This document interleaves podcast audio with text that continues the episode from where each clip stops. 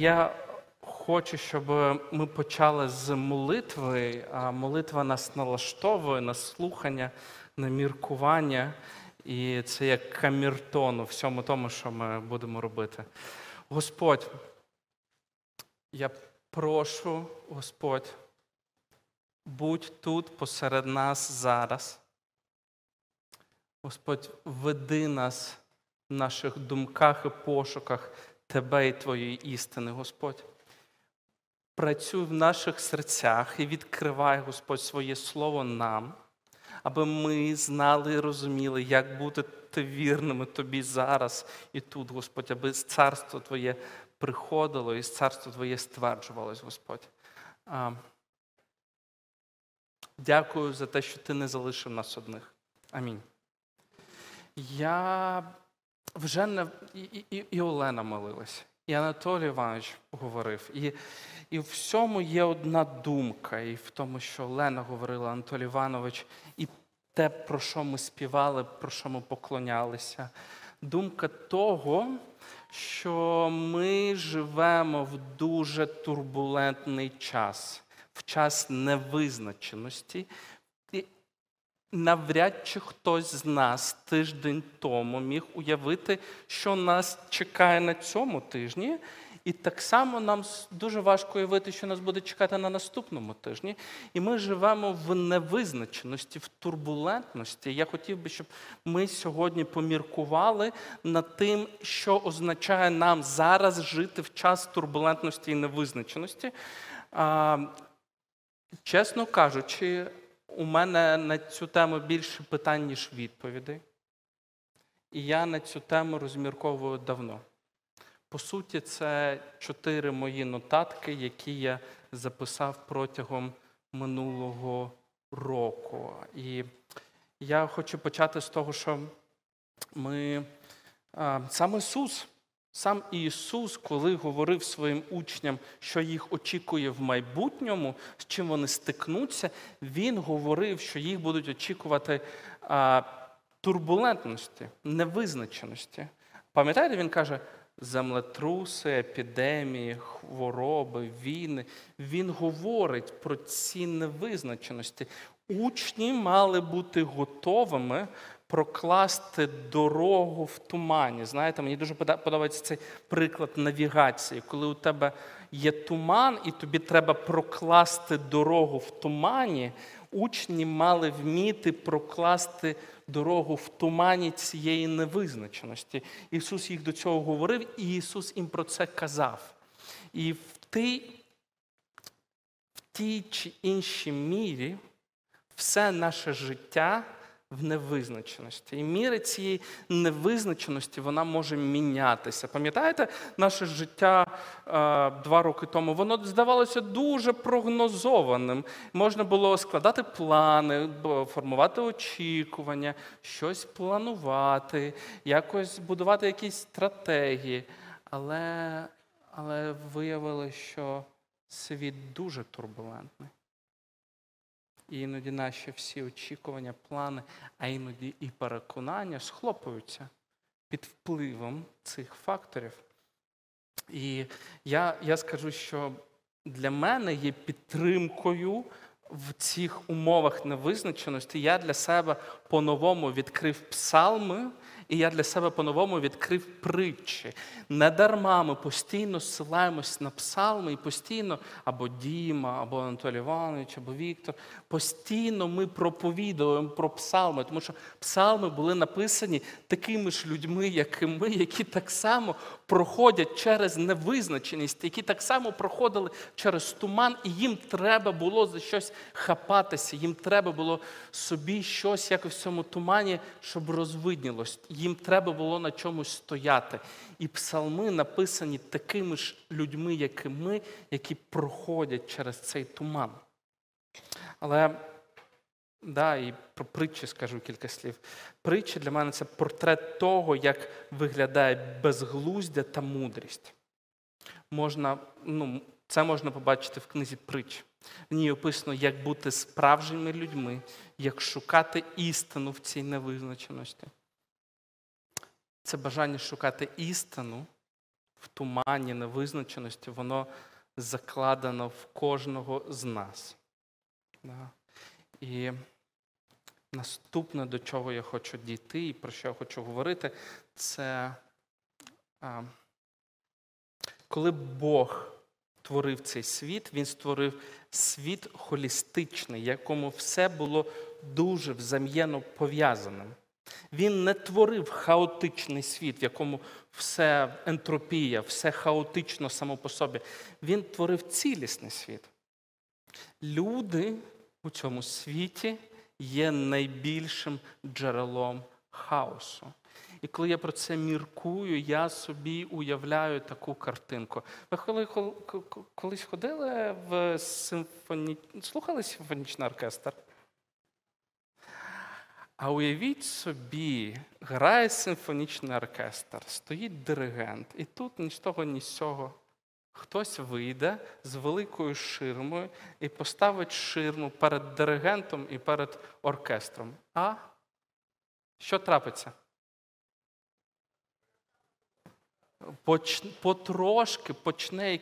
А уявіть добре, а уявіть собі, що кожен струнний інструмент в цьому оркестрі, коли налаштовується, він буде не по одному камертону, а у кожного буде свій маленький камертон. І він, він буде гуляти, і воно буде дуже відрізнятися. Що тоді буде виходити? І оцей світ він схожий на цей оркестр, який пробує грати разом, дуже-дуже сильно старається. Але цей хаос він наростає, ця невизначеність вона наростає. І коли ми у Біблії чуємо про слово мудрість, мудрість, або навчання мудрості, або навчання першим принципам Христа, мається на увазі трансформація хаосу у порядок відповідно до Божого задуму. Якого б ми не взяли біблійного персонажа, якого б ми не взяли біблійного героя зі Старого Завіту чи з Нового Завіту, чи то Адам, він мав, пам'ятаєте, хаос саду, він мав перетворити на певний порядок. А мудрість він отримував з дерева життя. Чи взяти Авраама? Певним чином мала жити його сім'я. Чи взяти Моїсея?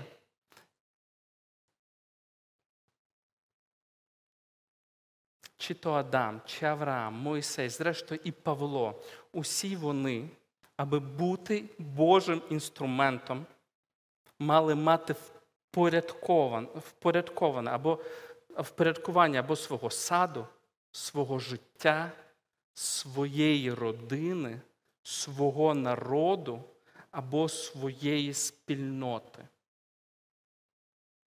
Гріх і людина принесла хаос. Але коли приходить Господь, Він обирає людину або людей. І Він каже: Ні, я вас буду формувати по-іншому ви будете альтернативою цього хаосу, який відбувається, цієї ентропії, коли кожен робить і живе так, як він хоче. І це ви будете робити на основі мого задуму, мудрості. І знаєте, в наш час, який ми живемо зараз, ми дуже просто замінили цей підхід мудрості ми замінили підходом знання. Ми живемо у світі, де будь-яке питання можна загуглити за лічені секунди, дуже легко забути, е, дуже легко е, загуглити, знайти будь-яку відповідь на будь-яке питання. І на фоні цього дуже легко забути, що цього недостатньо. Недостатньо просто загуглити і знати правильну відповідь. Є важлива частина нашої роботи, і вона відрізняє знання від мудрості, тому що мудрість це про практику, це щоб істина вона була втілена нашим життям. Щоб вона сформувала спосіб нашого життя проникла і впорядкувала його. В цьому і є наша робота, і в цьому є робота Духа Святого. Ми не одні. Це те, що ми спільно робимо з Духом Святим. І знаєте, ми живемо в світі з цим потоком інформації, якого дуже багато, і знань дуже багато, але на фоні цього як мало мудрості, і ці всі знання, вони відірвані від нашого життя, і виходить так, що ми можемо бачити ситуацію, коли людина дуже розумна і знає багато, але її життя не впорядковане зовсім Божим Словом, Божим задумом, воно впорядковане цим світом або його бажаннями. І на фоні цих великих знань так не вистачає цієї внутрішньої мудрості, яка формує, допомагає, допомагає цей хаос, який довкола нас, який несе руйнування, впорядковувати спочатку в своєму житті, в житті своєї родини, своєї спільноти, а там і далі. І, до речі, в церквах багато кому не подобається такий підхід до мудрості. Більшість людей хоче почути інструкцію від пастора чи чи будь-якої людини. Підходять і кажуть, і що робити, і як жити. Вони ставляться іноді до пастора, я вам про своє болюче, як до Гугла. Ну і розкажи мені, як як мені жити. Давай розкажи мені, от у мене проблема, як мені це все впорядкувати. як... І ти розумієш, що ти не можеш цього зробити, тому що це є. Ти можеш говорити певне слово, але дорожня карта того, як це буде формувати життя людини, це є її частина. Ти не можеш це за людину зробити. Ти не можеш дати їй інструкції. А людина така, ну ти мені не даєш інструкцію, ну все. Нічого, нічого ти не знаєш, Джон Сноу, нічого ти не знаєш. Да. Е,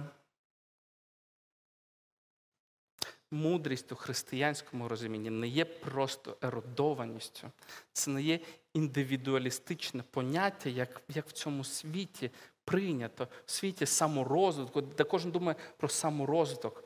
Мудрість вона народжується в спільноті, коли ми разом міркуємо, де ми разом у спільноті міркуємо про те, як істина, яку нам відкриває Бог і Дух Святий, може бути втілена у наших конкретних ситуаціях, у наших конкретних відносинах, у наших конкретних викликах, де наше життя, воно змінюється тією істиною, Євангелієм і Божим Словом.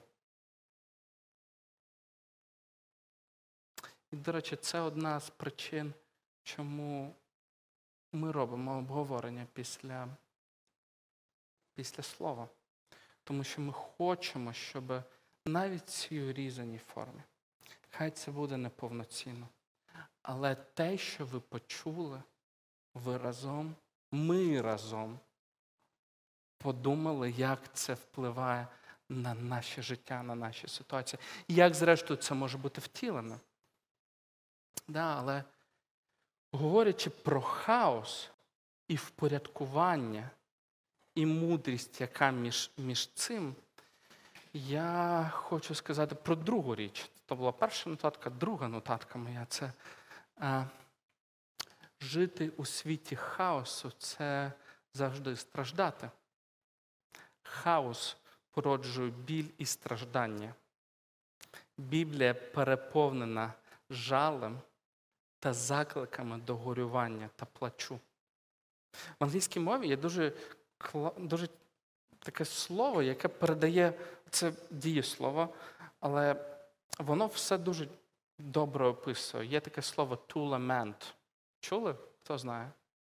Лементувати. Я здивувався, що є Є в українській мові теж є таке слово лементувати. Воно перекладається, як означає як стон від болю, плач, страждати, тужити, мати смуток. Біблія переповнена уривками, в яких ми маємо заклик до, до, до лементування, до, до цієї туги. Це не щось таке, від чого треба втікати. Це щось таке, що треба проживати. Я буквально написав кілька уривків, тут 5 чи 6 уривків, до яких я повертаюсь, коли у мене, у мене печаль чи у мене смуток. Мені дуже подобається еклезіаст, 11 розділ, чи Псалм 1, е, 101, коли здається, що світ розпадається, розсипається довкола нас на труски, я перечитую 101 псалом. Або Єремія, коли він дивиться на народ, і він знає, розуміє, що відбувається, і він розуміє, що він не може нічого зробити, він тужить і печалиться. Дуже сильні. Біблія наповнена цими е, закликами до того, щоб тужити, лементувати правильно. І життя на цій землі переповнене жалем і печалю. І наша місія не тільки в тому, щоб радіти з тими, хто радіє, але і в тому, щоб плакати, зрештою, з тими, хто плаче. І я коли міркую над цим, я згадую одну із історій Ісуса. І пам'ятаєте, коли Він воскресив Лазаря? Пам'ятаєте, як це відбувалося? Буквально три вірша з, цього 11 розділу Євангелія від Івана. Ісус, побачивши, що вона плаче, та юдеї, які прийшли з нею, також плачуть, розжалобився духом і сам зворушився. Він запитав, де ж ви його поклали? Йому відповіли: Господи, іди поглянь. І Ісус зупинився і заплакав. А юдеї загомоніли: Дивись, дивись, дивись, як же він любить його. Ми всі знаємо, що відбувалося потім.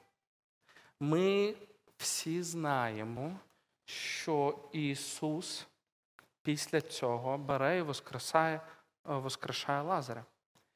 І Ісус про це знав, що Він буде воскрешати Лазаря, що Він підніме його з могили. Він говорив про це до цього. Питання. Якщо він знає, що Лазаря він зараз воскре... підніме, буде воскресати, чому він плаче? Чому він одразу не перейшов до дії? Чому він одразу не відвалив той камінь і не підняв того лазаря? Чому він плаче? Чому йому потрібно було плакати перед тим, щоб явити Боже зцілення, Божу любов і благодать? Ми бачимо, Ісус приходить в місце найбільшого смутку, але перед тим, як Він приходить до зцілення, Він тужить, сумує та плаче. В 40, 40 41 віршах він молиться і весь цю, цю тугу і смуток він приносить до батька. З цієї туги, смутку, печалі народжується справжня молитва. Справжні, живі питання до Бога, які насправді необхідно задати і необхідні. З цього смутку і болю народжується шукання Його волі. А де в цьому всьому ти, батько? І це передує зціленню. Це ця туга, вона передує Воскресінню, передує зціленню. Ми приносимо Богові розбитість, хаотичні розкладення цього світу. І Він з цього народжує щось нове. І в нашому випадку так само. Все працює так само, але проблема в тому, що ми іноді неправильно. Нам, ну, це важко тужити. Це важко. І нам не хочеться. Як цей світ реагує на тугу? Тужити це складно і неприємно. Нам природньо втікати і заглушати біль. А ще нам природньо одразу, одразу ж переходити до дій. Але наші дії мають виходити з цієї пропущеної через себе болі, туги, відчуття та розуміння того, що сам Бог плаче разом з нами. І, і можна то жити неправильно. І знаєте, може, ви колись бачили, що ти до когось підходиш, ділишся, і ти, ти кажеш, ділишся, відкриваєшся якимось своєю, своєю журбою. І на тебе дивиться, о, угу, да, дуже сумно. Потім хтось підходить, о, клас! Та ти що? Я так за тебе радий. І виходить так, що людина так швидко переключається, що це не є справжня ця туга. Ти як переключаєш режими своєї роботи. Це так не працює. Ми люди цілісні, ми не можемо тут тужимо, а тут сміємось. Ні, ми, ми, ми носимо, ми, ми цілісно підходимо. І якщо ми одразу переходимо до дії без цієї туги, без цієї звернення до Бога, якщо ми молимось зразу, знаєте, видно таких, людей, які зразу моляться, о Господь зробив оце, оце, оце, оце, оце, і ось так зроби, і ось так, і ось так. Але в цьому немає нашого особистого серця і особистої печалі. Скоріше за все, ми просто транслюємо свої ідеї і концепції, замість того, щоб прийти до Бога, побачити Його адженду, побачити Його, Його в цьому всьому. І побачити Бога, що і де ти є зараз, і що ти від мене зараз хочеш. Якщо ми переходимо до дій зразу ж, скоріш за все, ми будемо просто нести якусь свою адженду, свою, свою, свою ідею.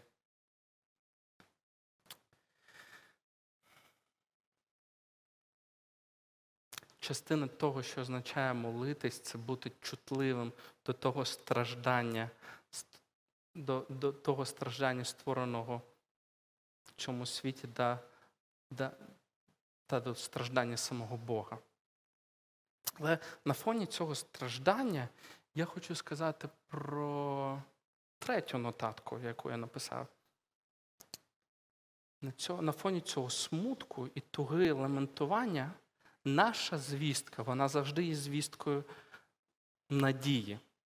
Надії у цьому світі, який живе в розчаруванні.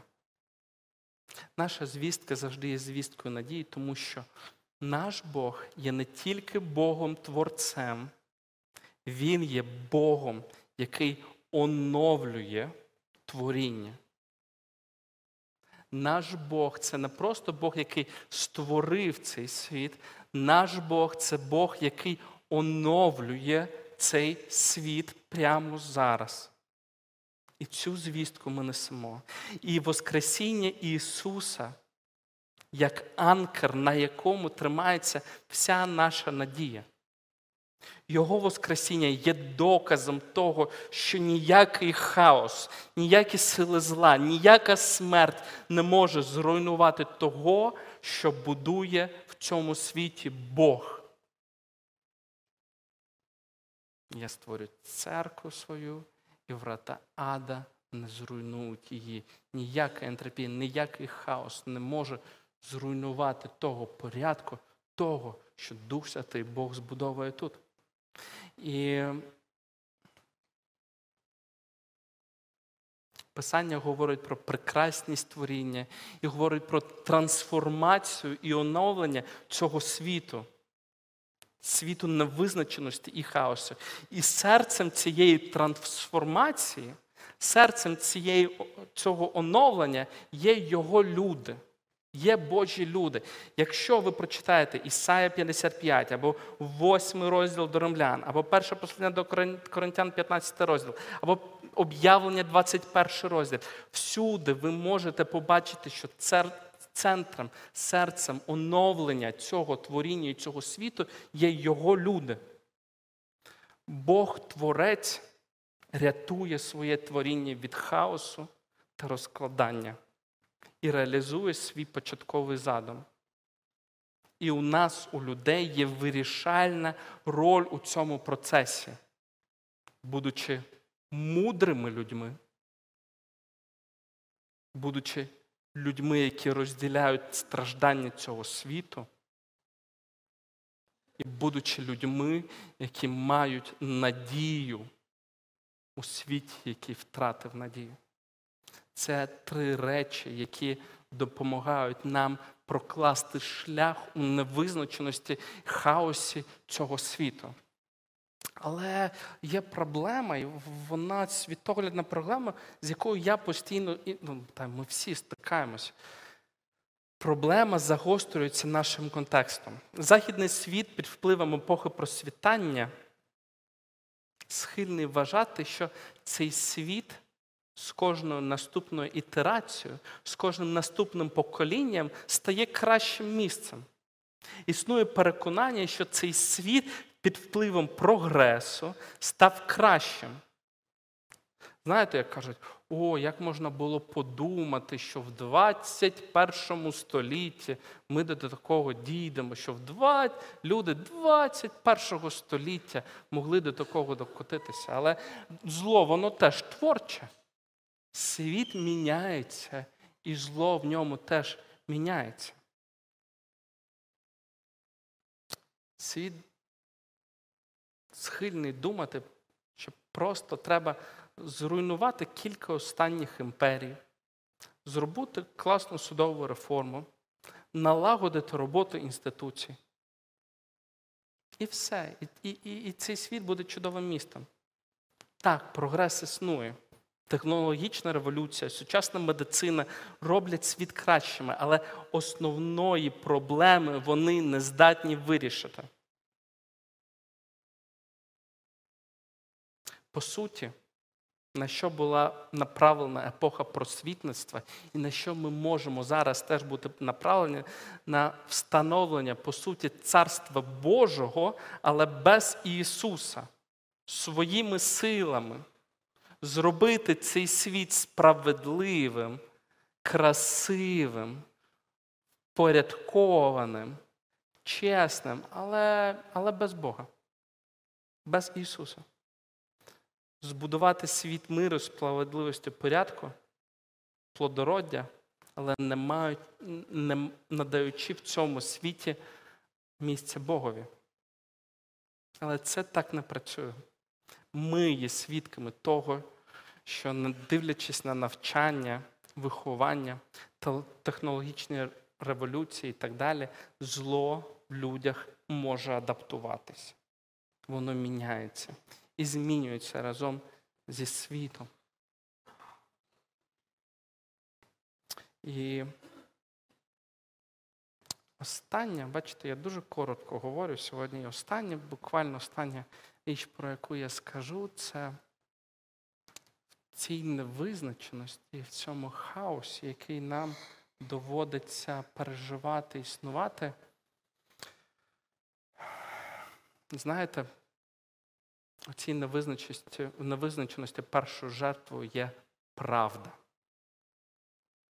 Бо в тумані війни і хаосу дуже важко розібратись, де брехня, а де правда. У цьому шумі голосів, в потоці інформації, умовах, коли чутно тільки тих, хто кричить гучніше і кричить емоційніше,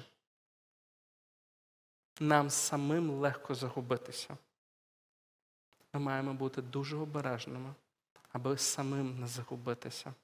Нам треба шукати істину і відповідально відноситись до неї. Пам'ятати про те, що вона є, перевіряти себе, те, на чому ми стоїмо, чи відстоюємо ми Боже, чи деремося за якісь свої власні амбіції.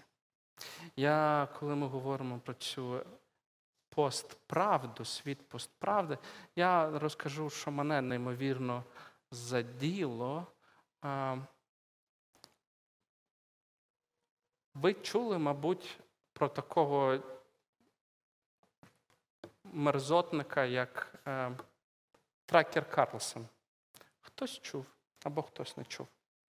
Це людина зараз в Америці живе, яка зробила документальну передачу про те, як українці самі тут підривають дамби. І питання у мене не до самого тракера Карлсона. Питання у мене, ті, хто трошки в американському контексті розуміють, що його основна аудиторія, ті, хто його найбільше підтримують і найбільше його спортять, це є християни. У мене немає питань до самого цього тракера Карлсона, який культивує брехню. У мене є питання до християн, які так легко це з'їдають. Тому що буквально кілька поколінь тому саме християни були в Америці тими, хто найбільше цінували і відстоювали правду. А зараз виходить так, що вони стали тими, кому найлегше маніпулювати в цих потоках. І говорячи, я не, так про Америку думаю, я думаю про нас. І думаю, говорячи про Такера Карлсона, я думаю про нас. І нашу відповідальність бути обережною і відповідально шукати істину. І не бути сформованими цим світом, але шукати Божого погляду і шукати Його в цих всіх подіях. І я знаю, що Він з нами. І я знаю, що Він, він не лишить нас одних. І всьому злу колись прийде праведний суддя, який покладе кінець справедливо всьому, всьому злу. І зараз у нас два питання на обговорення. Як на вашу віру вплинула невизначеність минулих 15 місяців? Чи ви, ви переживали, чи переживали ви кризу віри, чи змінилась ваша віра? І друге, які думки та ідеї з сьогоднішньої теми вам вдали, видались корисними та запам'ятались, що б ви хотіли дослідити і розібрати більш детальніше? І я бажаю вам цікавого обговорення, і щоб воно зафіксувало у вас певні думки і ідеї з сьогоднішньої теми.